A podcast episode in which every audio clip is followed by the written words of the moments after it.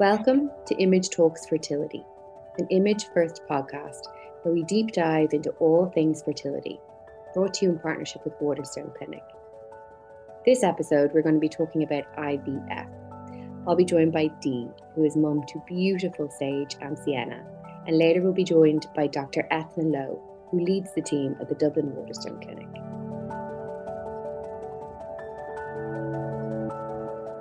Family owned and operated, Waterstone Clinic is a leader in fertility excellence with two decades of reproductive medicine experience. Waterstone Clinic has built a family of five clinics in Dublin, Cork, Kildare, Limerick, and Waterford.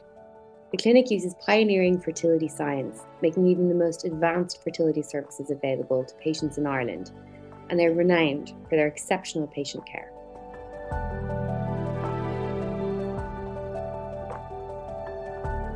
Fertility is one of those words that encompasses so much, from IVF, egg freezing, and surrogacy to endometriosis, polycystic ovary syndrome, and reduced ovarian reserves. It's medical, it's scientific, but it's also deeply emotional and an often private topic that can be mirrored in mystery and sometimes misunderstood entirely. It contains the highest miracle highs and the lowest heartbreaking lows. It is quite literally what makes us human. My name is Dominique McMullan, and I'm Image Media's editorial director, and mum to Kai, who is two and a half, and Freddie, who is five months old. In this mini series, in partnership with Waterstone Clinic, I'll be talking to women whose fertility journeys offer hope and mirror the paths that so many of you are walking. In conjunction, I'll be putting your fertility questions to the experts and hoping to help guide you and provide advice for you and your family in what can be the most challenging time.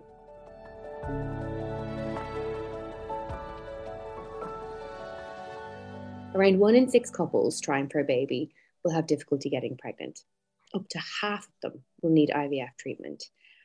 That is no easy route to take. IVF is expensive emotionally, physically, and in Ireland especially, financially. Ireland is the only state in the EU not to offer publicly funded IVF treatment, despite various promises that have already been made. But despite all the difficulties, IVF still offers the chance of that miracle baby to so many Irish people every year.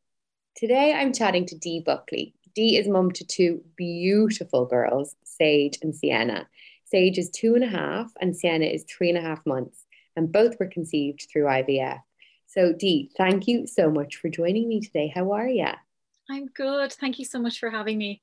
I know, and you're a busy, busy woman. So thank you for being here with your running your own business and two smallies. I uh, know. It's um, do you know? Honestly, I'm just anything that I can do to highlight this topic. I am more than happy to do because um, it's it's a topic that's very close to my heart. Obviously, mine too. Um, so tell me about, tell me first of all about Sage, Sage and Sienna. You've got a little beautiful baby in your arms as we were recording this. I do. I'm desperately to get her to sleep. oh, listen, I know. I, I, Freddie is two months ahead of you. So are you getting a, a good night's sleep at all yet? Um, no, it would. Uh, God, it could be anything from feeding every hour to every three hours at the moment. Um, but uh, do you know something? It's i know from the first it's such it's so short like it, it flies by. And you know i remember we moved sage i mean i had both of them in the bed with me because I breastfeed. Um, and uh, I we moved Sage into her own cot in her own room when she was about eight months old, and I was so lonely uh, after, and I was just desperate for the the cuddles back, you know. So um, I I kind of now I'm I'm just savoring every second with Sienna because uh, I know it's so short lived, you know. know. It does those those nights are a little easier with the second one because you do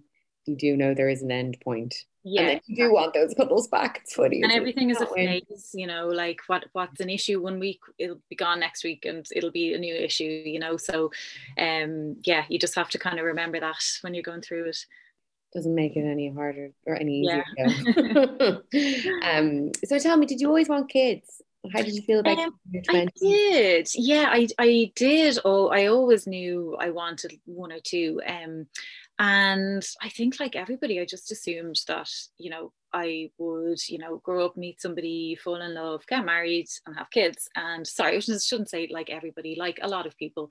Um, and but I assumed that it would it would just happen like no issues, you know. Um, and yeah, so I met my husband when I was traveling, and we spent two years living in Australia together. And and we came home and at the time it was kind of um, it was in the middle of the recession uh, here back in 2011 and I was a bit lost. I was, how old was I? 30, and he was 32. And I guess we both were, you know, we'd spent years traveling and we didn't really fully, we weren't settled in careers. And it was something that we both wanted to kind of, you know, do and wanted to focus on um, getting some sort of career for ourselves. Um, and I always wanted to have my own business. And so, um, we we got married and you know we didn't we both chatted about having children and you know said oh you know it's not really the right time and uh, you know always said we definitely want to do it in a couple of years but not ready yet kind of mm. um, so then when we did a few years passed and we said well you know we were both approaching 40s um, and we thought god we better like i mean i guess for me i just I, I thought, you know, at the back of my head, if there ever was an issue, it would be me because of, you know, obviously women as they get older and approach 40 it can become harder. And um, so I had gone and chatted with um, one of the Well Women clinics. And, um, you know, I think I was 36 at the time. And, you know, the, the doctor was so lovely. And I think I was probably like, you know, probably went in, you know, kind of a little bit worried and saying, you know, is it, is it, am I leaving it too late? And she was lovely. And she was like, look, you know, they said, you know, obviously as you get past 35, your chances, your, your egg quality decreases. But she said you're only 36. So it's not such a, you know, a big deal. So we waited then another year and we said, okay, we'll start trying. And um, I think three or four months passed and nothing happened. And I just got a bit, I don't know why, something in my head. And again, maybe I just assumed that it would happen straight away. Um, but I just thought, God, maybe we should just get checked just to rule anything out so we're not wasting time here. Uh, so we did, we went back to the Wellwoman Clinic, got checked, both of us. And um, so everything came back pretty much normal for me and but when my husband's results came back it turned out he had um he had low sperm count uh, motility and uh, morphology. So um at the time we were kind of a bit in shock because again i always assumed if there had been an issue it would be kind of more on my side. Um so we went down a couple of kind of alternative routes of trying ivf um you know my husband dara he he's really healthy like he you know he's he's always eating really healthily he doesn't smoke he trains he you know does lots of yoga.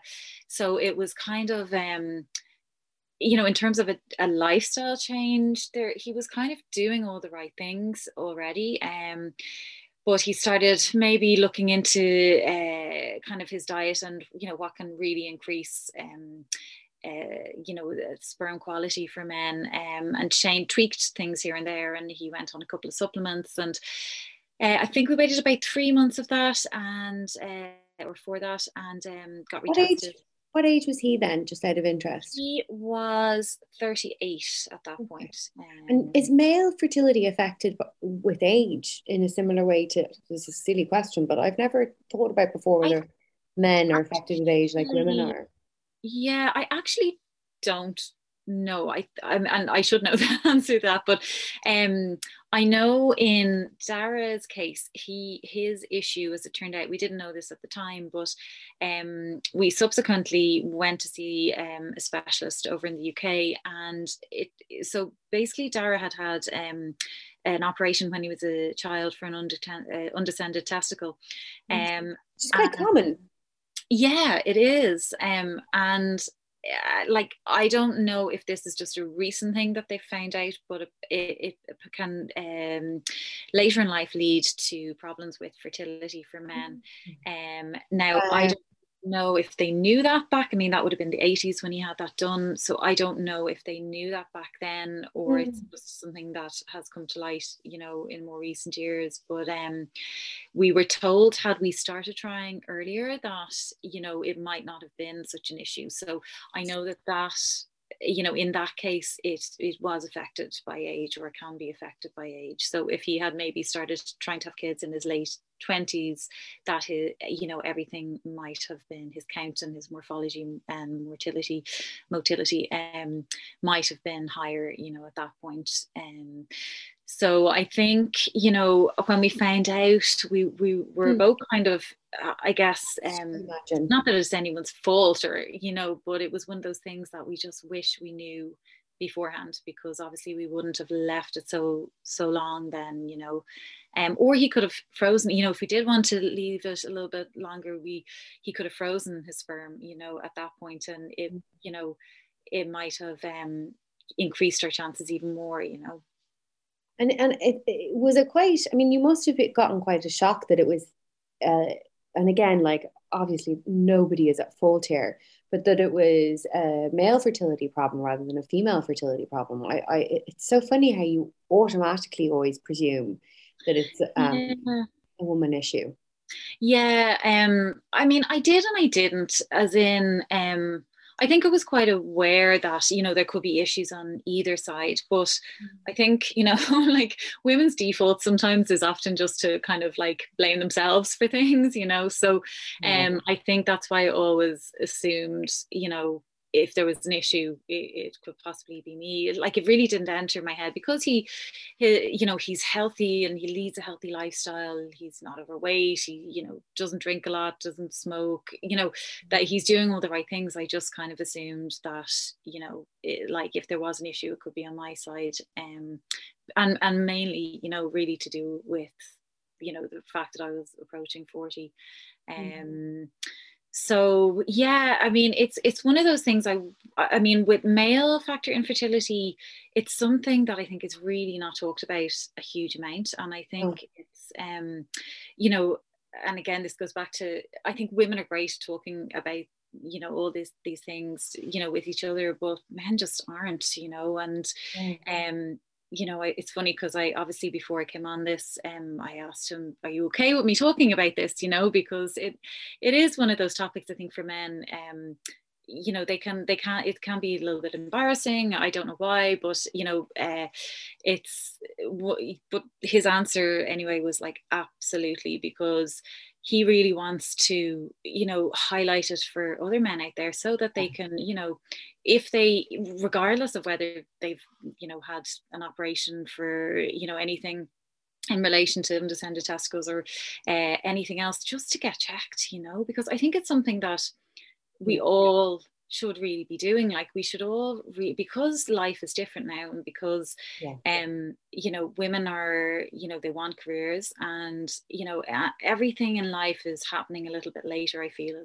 Did you know i only read this this morning that the only group of women or the only group of people who are growing in terms of pregnancy rates are women in their 40s so oh, it, wow. it, it is absolutely you know factual that we are all getting older um, yeah. and i think for everybody for men and women alike you know, it's great that we are able to do that and we're able to facilitate. Um, oh, hello. that we're able to facilitate that. But I think the the main thing is just to check, just to get checked, yeah, to, just, to, get just to be informed. You know.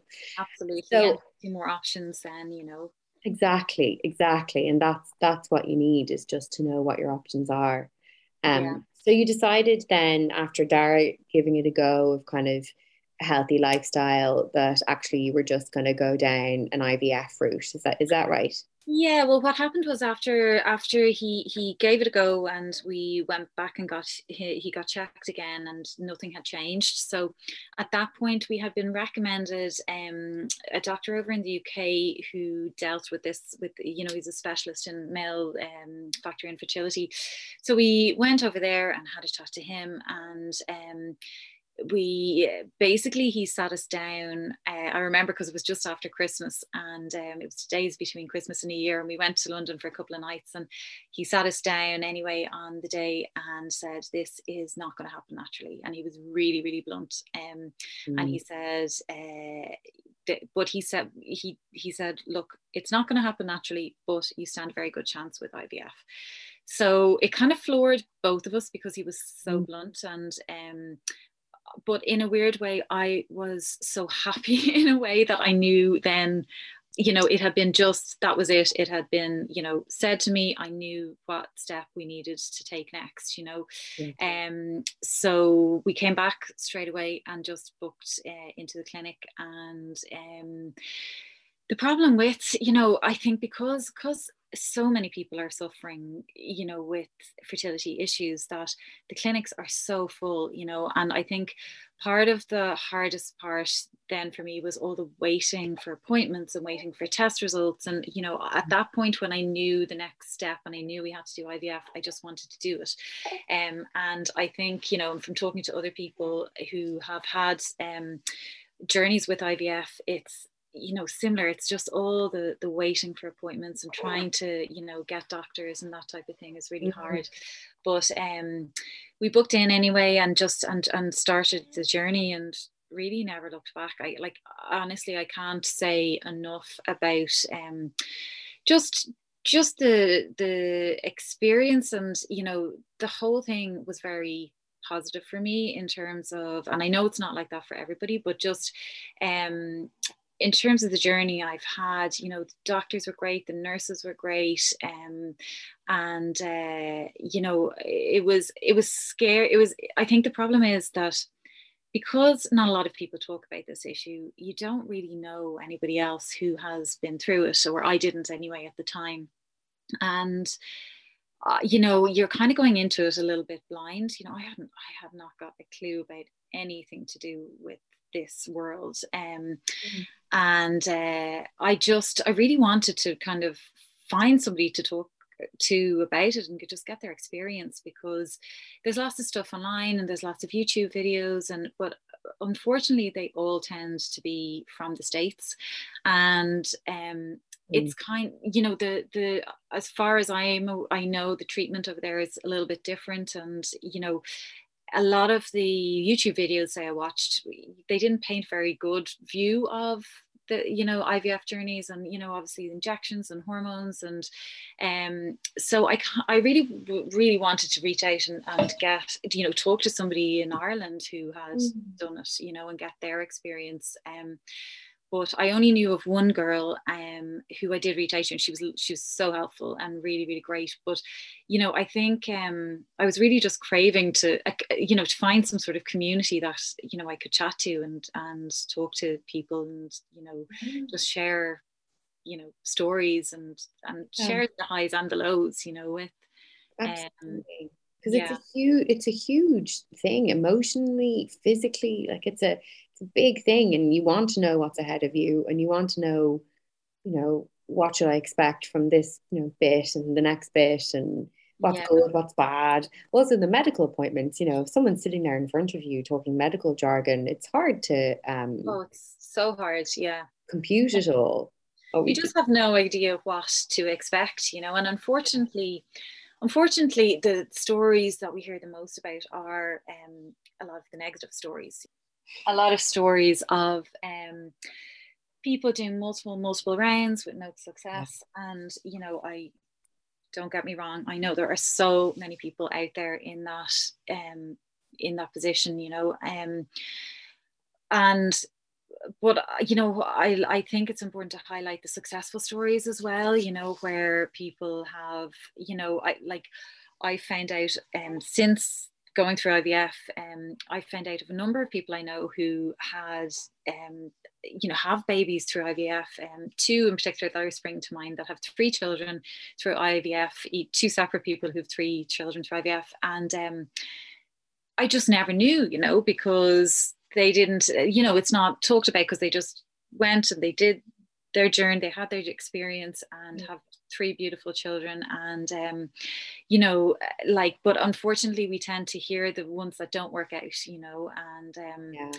I, I guess that you know I you know I wanted to kind of say to people who are you know maybe heading into this journey for the first time that you know obviously be aware of you know it can be really really heartbreaking and but there are also really successful stories out there as well so you know Absolutely, and uh, and uh, actually, my sister was an IVF baby who's now thirty two, and she was one of the first in Ireland. Ah. So it, it, it's a, uh, I think because I think people think about it as quite a recent thing as well. IVF, you know, that there's success and there's adult children walking around. You know, Absolutely. there's grown ups who work in in real jobs who are IVF babies. So. We're so lucky that we are living in these times. yeah. Know?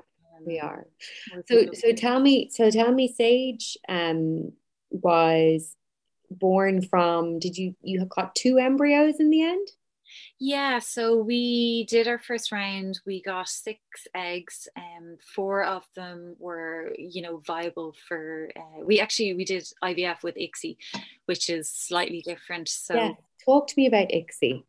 So ICSI is so basically um, I, you know, regular IVF is where uh, you know you take the egg and you take the sperm and you put them together in a little petri dish and the um, sperm just make their way you know the, the survival of the fittest i guess like the the, the fittest sperm makes its way into the egg. Um, so with ICSI it's used uh, more so in male factor infertility. So what they'll do is they'll take the sperm sample they put it underneath a microscope see which one looks like the the highest quality and inject that directly into the egg. Um, so i mean it's a re it's a relatively recent procedure. Now i'm not sure when it you know was developed but um, i know that um, i don't you know i think it's within the last kind of 15 20 years. Um, so uh, yeah so we did um, so that's that's the, the road that we went down the IVF with ICSI. So four of our six eggs were injected, and when I went in for embryo transfer, two of them on the day had survived. So one um, one was slightly higher quality and i don't really like to get i don't really like to talk about quality because it doesn't yeah you know it doesn't really matter you know i've spoken to people who've had low grade embryos transferred and they've been perfectly they've they've yeah. resulted in perfect pregnancies and babies so um but uh, sage was was um uh, she came from the first uh, eggs that we had transferred back in um, so we had, you know, first round worked straight away and, you know, could not believe it, absolutely over the moon. There and I know not everybody is any anything as um, lucky as we are in terms of that, but uh, I feel so, so lucky and so grateful. Mm. Um, yeah. It was a, a, a, miracle. First time round is, is really quite something. It's brilliant. Yeah. yeah, wonderful. And then you you you kept the second embryo so the second embryo was then transferred, yeah. So um and we so we had Sage and uh we had her and then it was we we knew we always wanted to transfer the second embryo uh, but we wanted to wait till sage was at least i mean i just i wanted to wait at least a year just to try and you know my body and everything back to normal you know just allow everything to heal properly yeah. um and uh, but then covid happened unfortunately the first lockdown happened mm-hmm. and um I knew from talking to a couple of people that the, all the clinics had shut down, and you know we knew we wanted to transfer this embryo, and I started going into panic mode then because I knew there was huge backlogs when the clinics opened up, and it was impossible to get appointments. And so as soon as the clinics opened back up, I just rang and got an appointment straight away. Well, sorry, I put my name down for an appointment straight away, but we didn't get one for months. Um, and at that point they were all over the phone uh, they weren't doing in-person consultations. So mm. um so we we booked in for as soon as we could then for the transfer of the second embryo. Um so Sage was just over a year at that point. She was a year and uh, two months I think. Um and we transferred the second embryo then. Um, it was when was it? September 2020 which uh, resulted in a positive pregnancy, um, but unfortunately, it, I, I, ended up miscarrying. So it was a chemical pregnancy. Um, but again, you know, I feel very lucky in some ways that you know that I did miscarry early with um, when you know a chemical pregnancy is when you know it's before the the six week heartbeat scan. Um, and uh, yeah, it was it was awful thing to go through, but you know, it was um, you know, just one of these unfortunate, unfortunate things. But it left us that was you know that that embryo was our last from that round so it left us kind of back in the situation of what are we going to do will we do another round mm. should we just um you know be really grateful for having such a successful you know journey at that point and um but and I did, you know, I went through, I think after you have, you know, after you have a miscarriage, you do, you question everything. You're like, should I, should I go again? Should I not? You know, yeah. um, do I want to go through all this again? Do I want to, you know, go through all the hormones and the, um, it feels very long as well when, you know, I personally felt the, the whole IVF process felt very long from, you know, when you're, when you first go and have your consultation and you know start injections and you know testing and the two week wait is anybody who's done IVF it's just horrendous that two week wait. Um, it's the longest two weeks of your entire life and you're just can't come off the internet and Google and you know googling symptoms and um so anyway um I went through kind of you know I kept changing my mind. Yes I do want to go again. No I don't want to go again. And uh but uh, ultimately I did. You know I knew I knew I wanted another baby. So um so yeah we went again then in January uh, last year. And um yeah again so lucky. Um we I think we had five embryo, five, sorry, seven eggs. Um, five of them could be injected, and uh, we got two again out of this round. So, um, and the first one they put back in resulted in a pregnancy. So, yeah, we're, we're so so lucky, unbelievably lucky. Some journey, and and I have to say, I think um, miscarriage. Miscarriage is bad enough, but I think miscarriage when it's at the end of an IVF journey is especially painful and difficult. I really, I think it's a heavy load to carry. Um, so I'm so, so sorry for your loss. Oh, thank you. It's uh, one of those things that, um, you know, it's the, you know, the shock and the pain of it initially is horrendous, but, mm. um, you know, it's one of those things that I'll never ever forget. Um, but it gets easier, you know, it definitely gets easier. Absolutely and and then to go again and to have again on that round your beautiful gorgeous Sienna who's in your arms there is just a lovely way to You're gurgling here in the background. Yeah. she's gorgeous. She's got a lovely little bow in her hair for, for this. She's beautiful. Dee makes exceptionally beautiful babies I have to say. Oh. well. I think so but I think I'm a little bit biased as well. Um so you have one embryo as well we still have an embryo left, yeah. So um yeah, uh, we don't know what now to do with that because well at the moment um I, I don't know because we I guess my age I'm going to be 41 a month and um I don't I don't think um I don't think I want to go again at least for a while you know I yeah.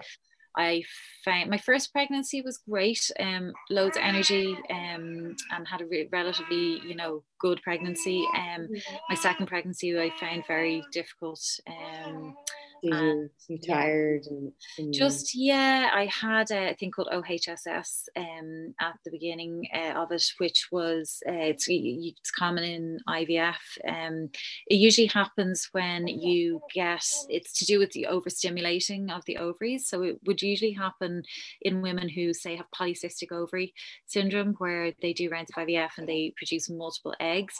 Um, and they usually would watch out for it in the clinics if somebody had polycystic ovaries because it's it's quite common. But um, basically, I didn't really fit the typical description for somebody uh, who to get it um I, mm-hmm. I you know I didn't get a huge amount of eggs like some people do um but uh yeah I, it basically you, you build up fluid all around your ovaries and it's very painful and you get very um, bloated don't you? Yeah and when you get if you get pregnant on the round of ivf um well usually what would happen you, they'd watch out for it and if they knew you had it they would not do a fresh transfer. They would freeze your embryos and wait a month until it was gone um but with me they didn't realize i had it until after the embryo was transferred and when you get pregnant with it it makes it worse. The hormones make it worse. So um, yeah, so it was just quite painful, and I ended up in um, Holles Street overnight with it, and um, oh, like it was, yeah,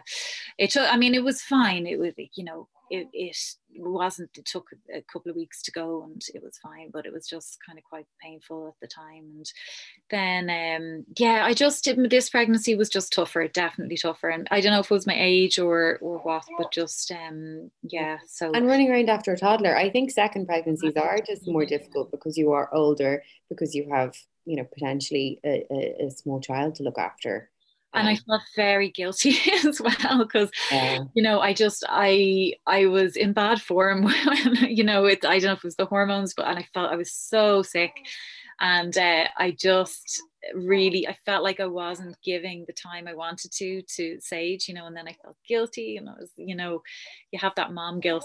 Um, oh yeah, I was saying, listen, mom, mom guilt. I know it's yeah. awful. It is the worst feeling and it's perpetual. There's always something to feel guilty about, isn't there? No, it's yeah. awful. It's awful. Yeah. Um, but yeah, so yeah, I'm not sure. We're we're kind of just don't need to think about it right now.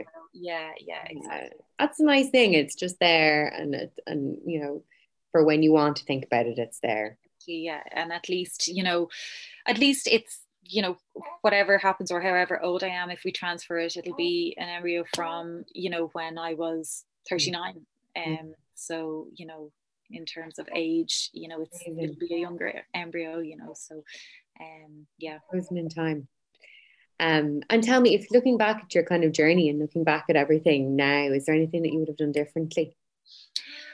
Yeah, I definitely wouldn't have waited so long to um well, sorry, I wouldn't have waited so long initially to kind of maybe start having children. I say that, but then, you know, we weren't really in a position prior to when we started, you know, trying um, you know, we were we were both kind of, you know, building careers essentially and mm. you know we had a business and you know um, i think i probably would have gotten tested sooner just so i wouldn't know one way or the other um, but I definitely wouldn't have wasted time going down the road of supplements and um, and uh, uh, acupuncture.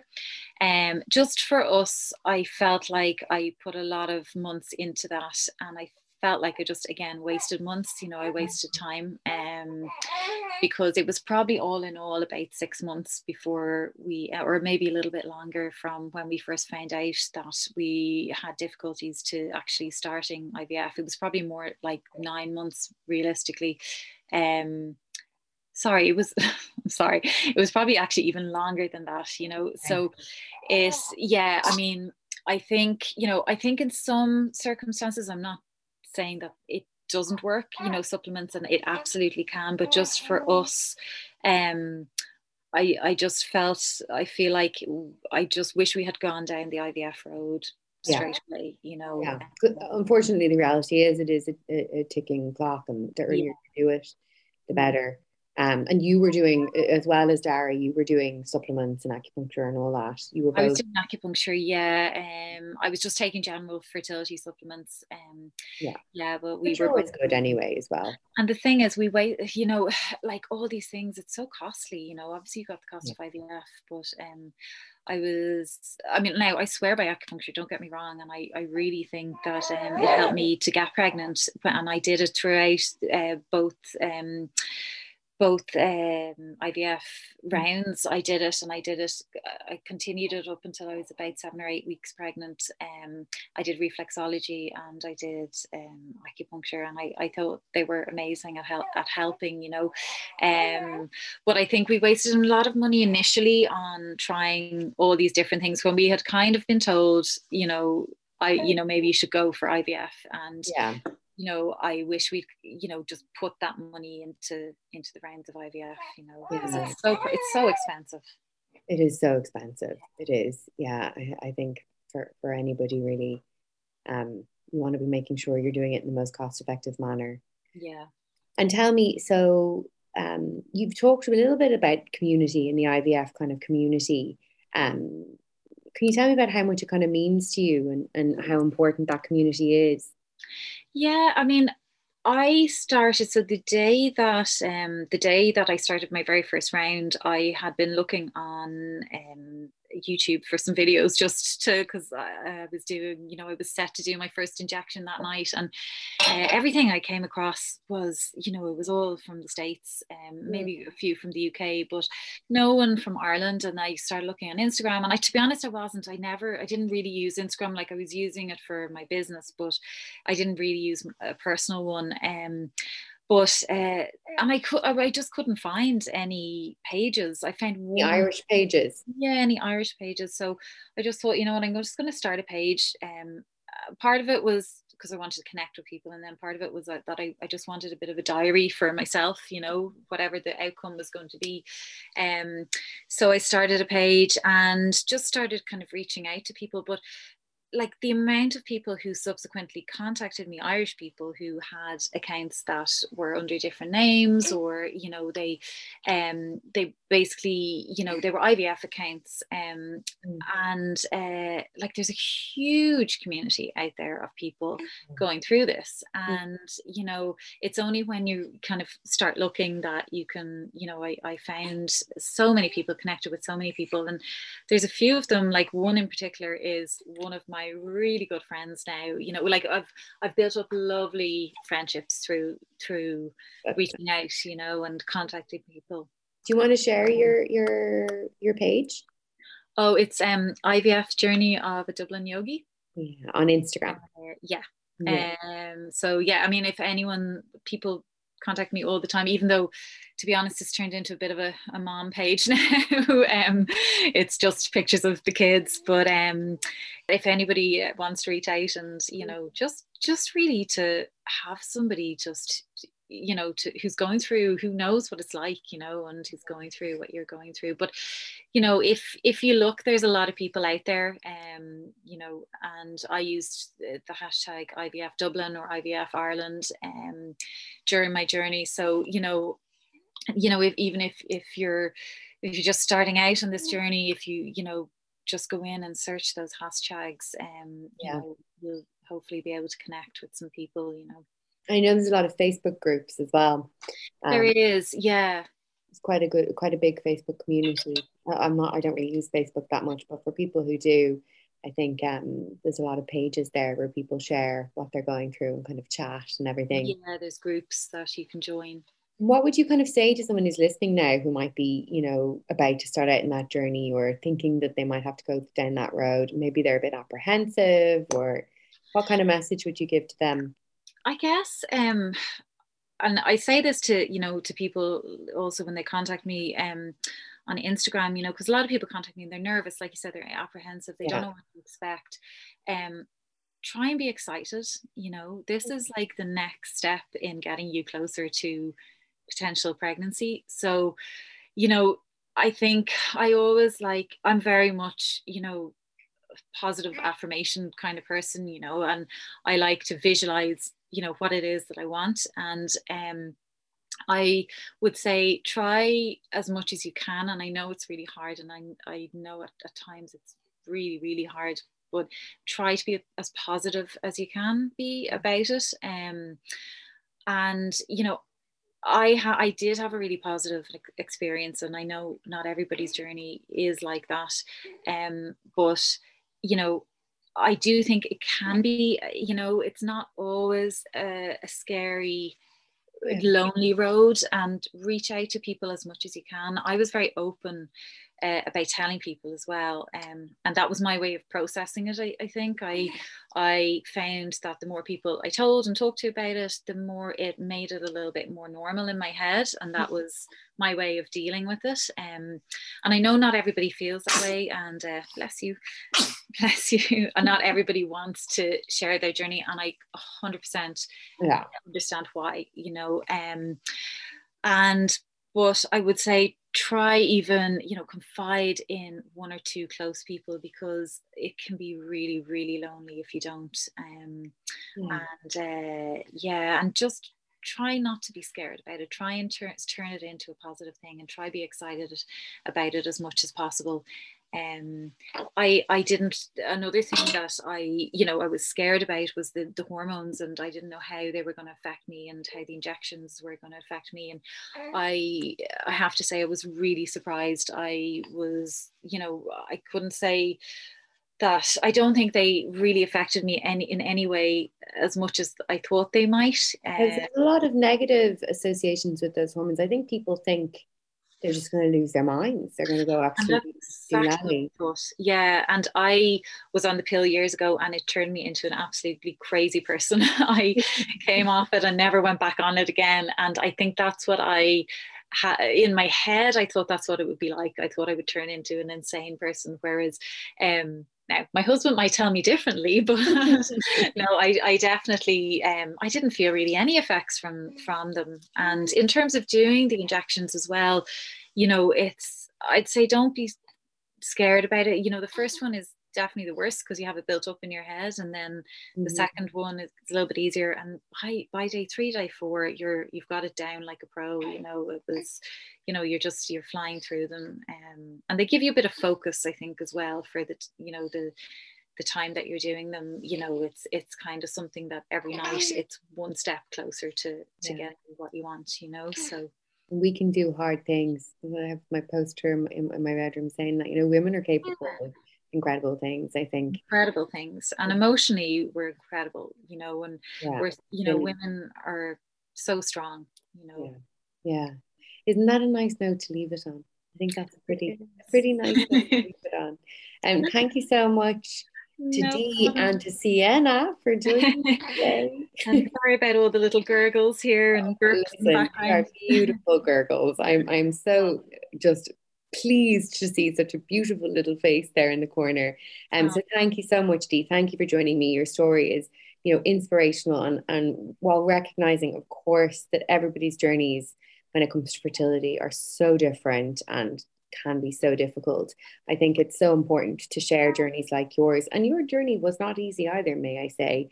Um, but the resulting two gorgeous girls are testament to your hard work and dedication and the hope you have throughout the throughout the journey is really special. So thank and you so thing, much. Um, one thing I will say is just that you know it's worth it. It's so worth it when you get to hold your little baby in your arms. It it all fades into the background. All that hardness, you know, the the emotional turmoil that you go through, it goes. You know, so um yeah, thank you so much for having me on. I really appreciate it. So welcome. And next up, I'm going to be joined by Eithne, who is here to answer all of your IVF questions.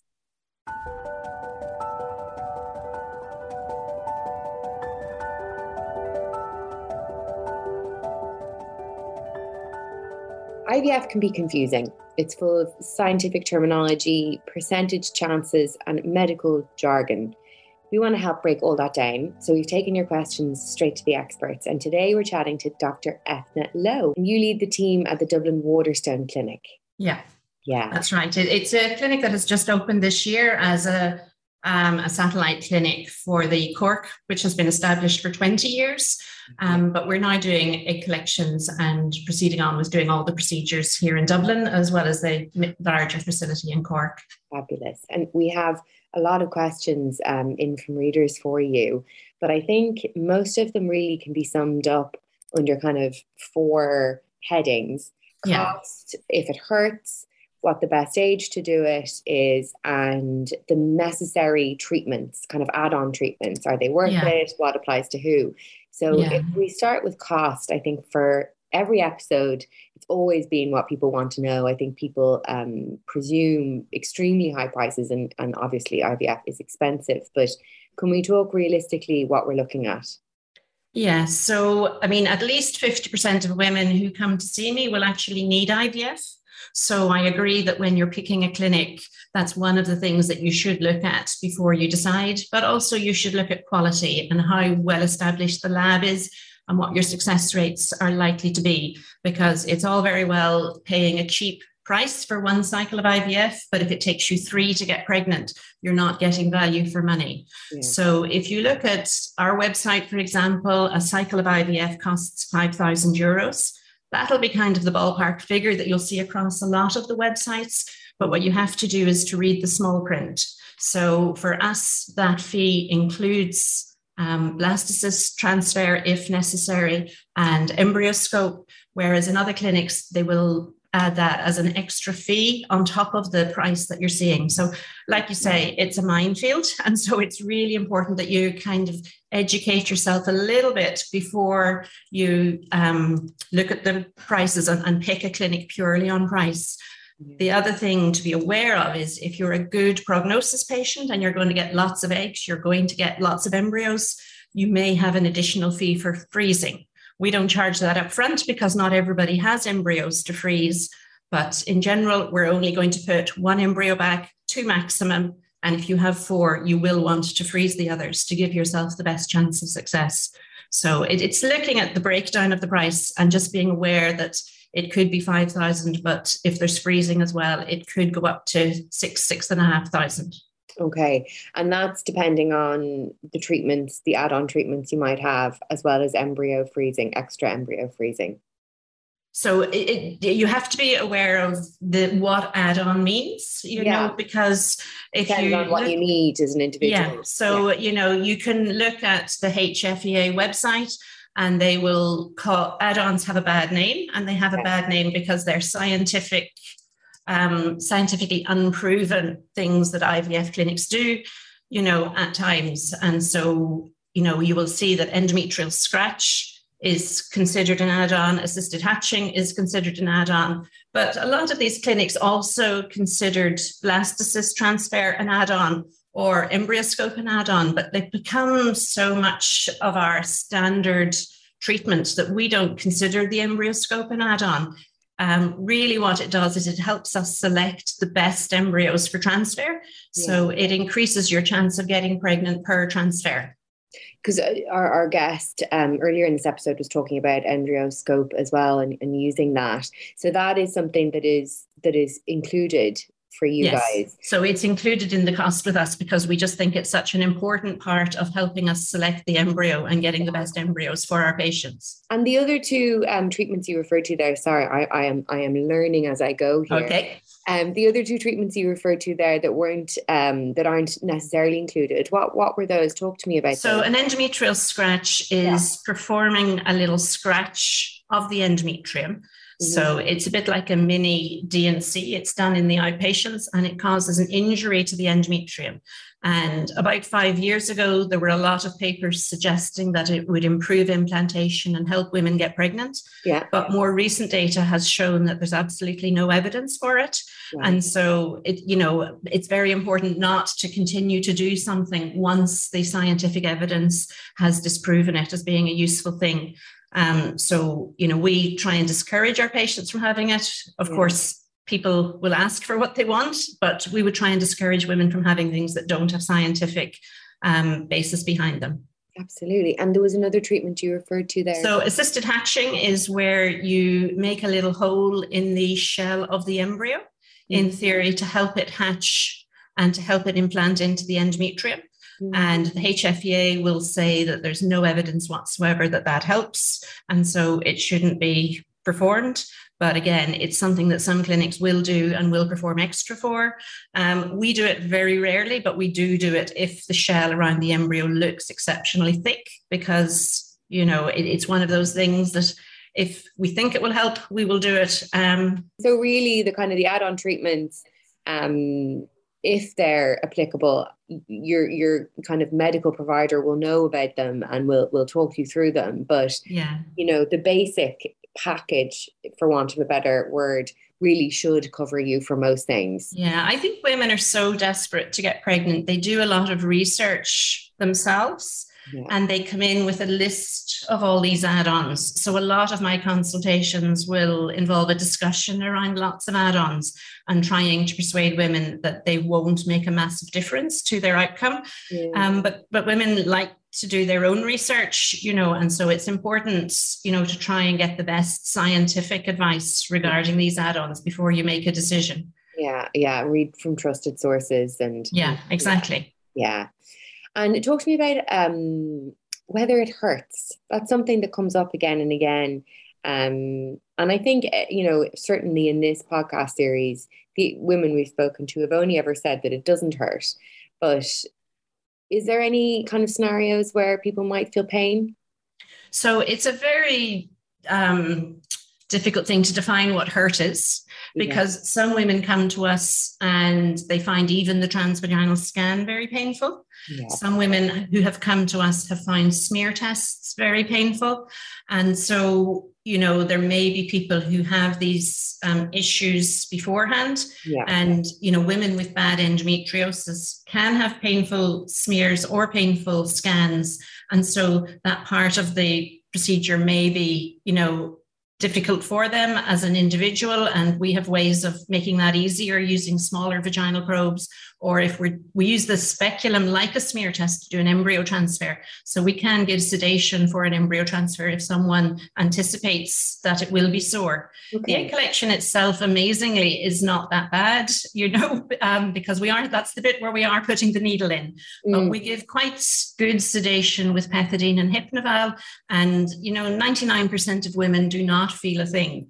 And, you know, that's only using half the amount of drugs we have sitting on the trolley beside us. So if women do begin to feel things during the procedure, then, you know, we can give extra drugs. And so, as you said, the majority of women have no problem whatsoever. Yeah until you're awake, but you're you're nice and kind of nice and woozy. Fast. Yeah, pretty woozy. Yeah. Some people do actually fall asleep, you know, because oh, lovely. You know, it depends on your tolerance to drugs. And yeah. most of our women are really good and haven't drunk alcohol for three months or so before the egg collection, so they are more sensitive to our drugs. Of course, of course, yeah. I, have had pethidine myself when having my first boy, and um, that can certainly have quite a yeah. It's like and, and we give it straight into the vein okay. because um, we're not worried about having any effect on a pregnancy. We're just giving yeah. it straight. So it, it works very effectively, very quickly. Okay, lovely. And and that's great to know that there's a fallback. If you do start to feel uncomfortable, you can have extra. Can oh, we always have extra on hand, yeah. yes. Yeah. Um, and tell me again, the, the same question that always comes up is age. Is there, and I know there isn't, an ideal age to do IVF? Or what kind of age bracket might you be looking at um, that you would ideally fall into? So there's there's several different factors when it comes to IVF success rates. Mm-hmm. Um, one, the most important one is age, and then the second one is is ovarian reserve. Um, and you know it's very hard to say what the ideal age is because I have to treat the women sitting in front of me, whatever age they may be. Yeah. In in my ideal world, I would be treating everybody at less than 35 and you know that's what they would recommend is that if you're planning three children you have your family completed by 35 yeah. but that's not the reality of the world that we're in at the moment women are leaving pregnancy later in life mm-hmm. and so if you just look at ivf success rates not everybody needs ivf of course but if you look at ivf success rates when you're um, 35, they're in the order of 50% per cycle. But when you're 42, they're in the order of 10 to 15% per cycle. Mm-hmm. So, you know, 42 is not an ideal age to be expecting IVF to work. Mm-hmm. And I would love to see women 35 or younger, but, you know, that's not the reality. We were just looking at our figures last night. The average age of the patient attending us is 38 at the moment, mm-hmm. you know, so it's, it's, it's getting higher year by year. Yeah. And again, actually, earlier in the podcast, we were talking to our guest about how the, the only growing age group in terms of pregnancy rates is women in their 40s. Yeah. So um, and you have to remember that not everybody you see who's in their 40s who is pregnant has done IVF. They yeah, may have done egg donation treatments um, because, you know, in reality, IVF doesn't work particularly over the age of 43. We have the occasional 44 year old pregnant, very few 45s. So when you see women older than that, one has to be aware that egg donation is a possibility. And it's a good treatment option, but it's not everybody's choice. But you have to have a reality check when you're looking at women around you having babies, um, you know, so that you're aware that maybe their story is, is a different story to, to what you imagine. Yeah, and egg donation is not something I think that anybody would even think of. Um, it's well, not. It, it's nobody's plan A. Yeah. But you know, to create a family and to have a family when it's something that you know from the age of eighteen you've thought always thought you will do, it's, yeah. it's a fabulous solution to that situation. Available. Yeah, absolutely. And so, would that be your advice to women? You know, to to you know ideally there's an age bracket that they fall into, but to get in as soon as possible, to get their tests, to be prepared for whatever. Um, yeah, so I, I, think it's really important to know where yeah, you are. Um, and, you know, I have women who come to me before they're planning to get pregnant or before they're getting married, just to know what their egg reserve is, you mm-hmm. know, because what you don't want to do is to look back and have been in a relationship for 10 years you know because if you meet someone when you're 25 and then start trying when you're 35 and then can't get pregnant yeah. you know you'll be looking back saying god we could have done it any time in those past however many years yeah. um, and and you know we're very good at having regrets and beating ourselves up over something that we can't change so it's, it's very important just to know what your figures are and then that helps you with your decision making process wouldn't it be wonderful i, I know uh, from doing this podcast as a group of 20 year olds i know um, and they've all, on listening to this, gone off and all looked into getting their eggs frozen or looking into yeah. just even going in and figuring out what their ovarian reserves are and what kind of a yeah. position they're in. Wouldn't that be wonderful if women in their yeah. 20s, that was just a standard thing that they went in and just got checked out, see how they're doing, just so they have the information and they're prepared and they're empowered to make their own yeah, choices. Exactly. I, I, think, you know, information is power. I'm not sure I would recommend every 25 year old in the country freezing her eggs. No, no, no, no, think, no. And I don't you know, mean that, but even to go in and get tested. Yes, absolutely. I do because, you know, you do have the occasional 25 year old who has very reduced ovarian reserve which means that when she's 35, she may be at risk of an early menopause. And yeah, so yeah, it, it yeah. gives you a backup plan if that's important to you. Yeah. And also it's not all about just having children as well. Like just to to to know, you know, about your cycle and to know you know, like if you're in danger of going into early menopause or yeah. you know, to educate yourself generally. Yeah, and it's it's also a screening. I mean, because most of us as fertility consultants are fully trained gynecologists. So mm-hmm. we're able to, when we look at the ovaries, we are ruling out an ovarian cancer that you may not have known that you had. We mm-hmm. are looking to see if you have fibroids. You know, we can look for features of endometriosis. Mm-hmm. So, you know, we are giving a full gynecological check at the same time as a fertility checkup. Mm. I think that's just it's really important just to to to understand your body, to know where you yes, are. Absolutely. Yeah. yeah. And to get yourself looked at. Um and and do you have any other advice uh, specifically on the IVF road, I suppose, for couples who might be thinking about starting along that path? Um, you know, anything that you'd tell them to look out for, to to be aware of, or is it just a question of if it's something you want to do, just start?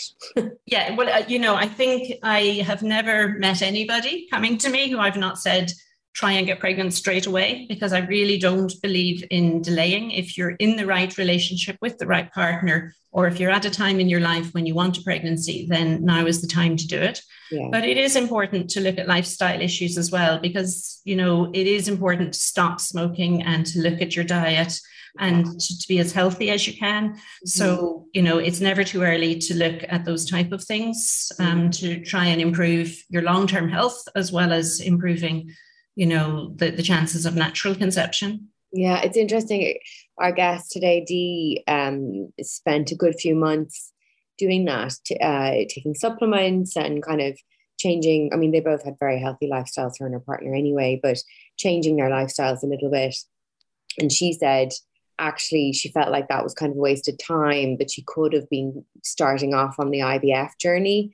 Um, but she did say as well, like you're, it's never a bad idea to improve your lifestyle and to kind of look after yourself a bit better, especially when you're going into something like an IVF journey. Yeah, I mean, I think the difficulty is that the people who are most likely to do the lifestyle things are women who don't actually need to, yeah. you know, because as you say, they're the very healthy people already. And so if, if they are in that group, then it is a waste of time. It's the the, the people who, who aren't in that group, you know, because you do see couples coming in who are still smoking or who don't cook their own meals and aren't eating fruit and vegetables.